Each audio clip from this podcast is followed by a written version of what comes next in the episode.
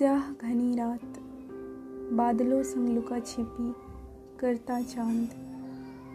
और गंगा की शान धाराओं पर बिखरी चांदनी, घाट पर दो साए, बरसों के बिछड़े हुए आज मिले। सिसकती रोती सुरख आँखें खामोशियाँ करती शिकवे।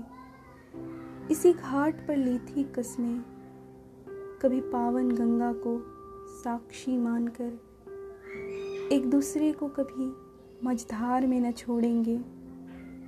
मांझी नहीं डुबो दी नैया, खुद को भी डुबा दिया उसने। बरसों बाद आज किनारे पहुँचे, उमड़ पड़ा भावनाओं का ज्वर। दो पवित्र हृदय साथ लिपट कर रोए, एक गंगा वहाँ बह रही थी और एक यहाँ।